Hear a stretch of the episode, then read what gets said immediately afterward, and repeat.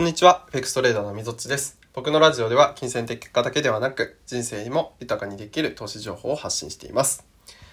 今日この今、ラジオを収録しているのが1月8日の金曜日ということでね、あの、お勤めの方は明日から3連休ということで、そう、3連休なんですよね。なんかたまたまこう、人のラジオで3連休っていうのを言ってて、あ、そうか、3連休かっていうことでね、あの、思い出したんですけど、やっぱりこう、フリーランスみたいな形でね、やってるとね、なかなかこう、曜日感覚がなくなるというかね、まあ僕、あの、為替をやってるんで、為替の相場は平日しか空いてないんですけれども、なんかね、こう、曜日の感覚がなくなっていって、あ、そうか、今日は金曜日だっていうのでね、あ、サラリーマン時代は、なんかよくね、その週末は飲みに行ったりしてたな、みたいなことを思い出すんですけれども。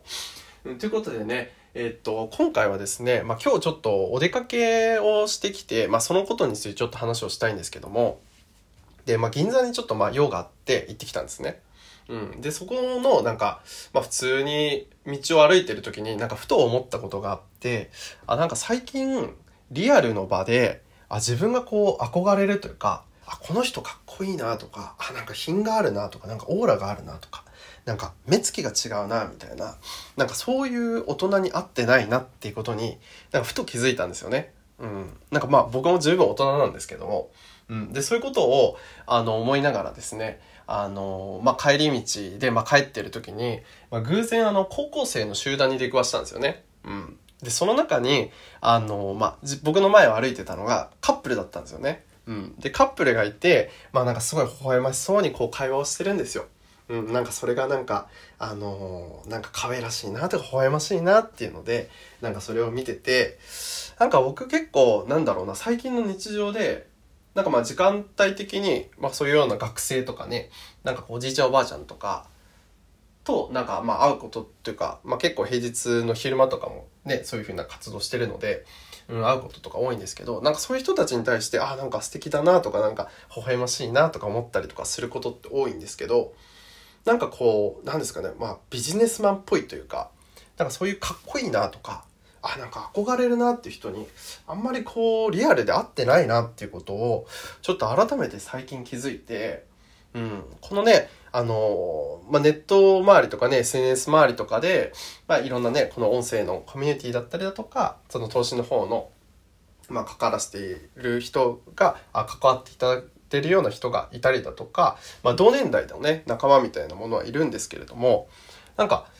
うん、少しやっぱこう年上で、あ、自分がこの方向性でいきたいなとか憧れるなって人に会ってないなっていうのでね、これはちょっとまずいぞっていうふうに思い始めて、うん、やっぱりね、その、ネットとかやっぱり文字だとかね、なんかこう通話で話したりするのも、まあ、十分有益だったりとかっていうこともあるし、学べるもの、気づけるものってたくさんあるんですけども、やっぱり直接会うことには勝てないですよね。うん、やっぱり直接会うと、その人のなんか情報とか、なんか言ってることとか言葉だけじゃなくて、なんかその人の雰囲気とか空気ごとなんかこう、インストールできるような感覚がすごいあって、なんかそれってなんか、うん、何かの知識を学んだりとか、情報を得たりとか、なんかそういうことよりも、なんか、なんだろうな。なんか自分のすごい根本に響いてるような気がするんですよね。なのでまあすぐに何か結果に出るっていう、なんか即効性の高いものではないけれども、確実になんか自分の潜在意識下でなんか変わっていったりとか成長したりだとか、なんかふと気づけば思いとか考え方が変わってたりとか、なんかそういうことがやっぱり直接ね、こう、かっこいいなとか憧れるなっていう人が、なんか身近にこういたりとか、定期的に会う、うん、機会があることのすごいメリットかなっていうふうに思っていて、うん、改めてね、やっぱりなかなかね、今緊急事態宣言も出て、うん、直接会うことも、まあ、なかなかね、難しいような形にはなっていきますけれども、うん、改めてね、なんかそういう機会っていうのは必要だなっていうふうに思って、うん、機会を作るためにね、ちょっと連絡しようっていうふうに思いました。うん。でね、あと、やっぱり思ったのが、その高校生のね、そのカップル、微笑ましいなって思うカップルを見て、もうね、あのーまあ、僕も10年ぐらい経つんですよね。もう高校生終わりしてから。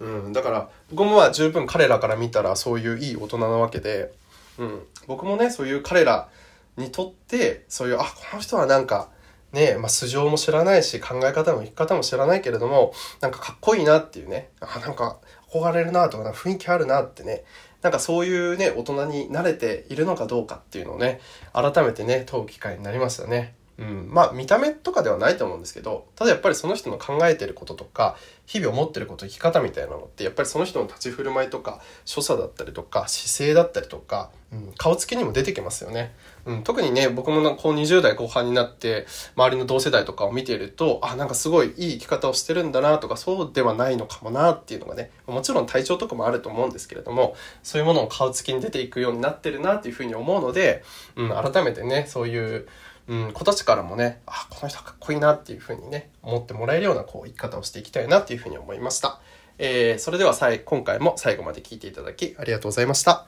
みそちでした。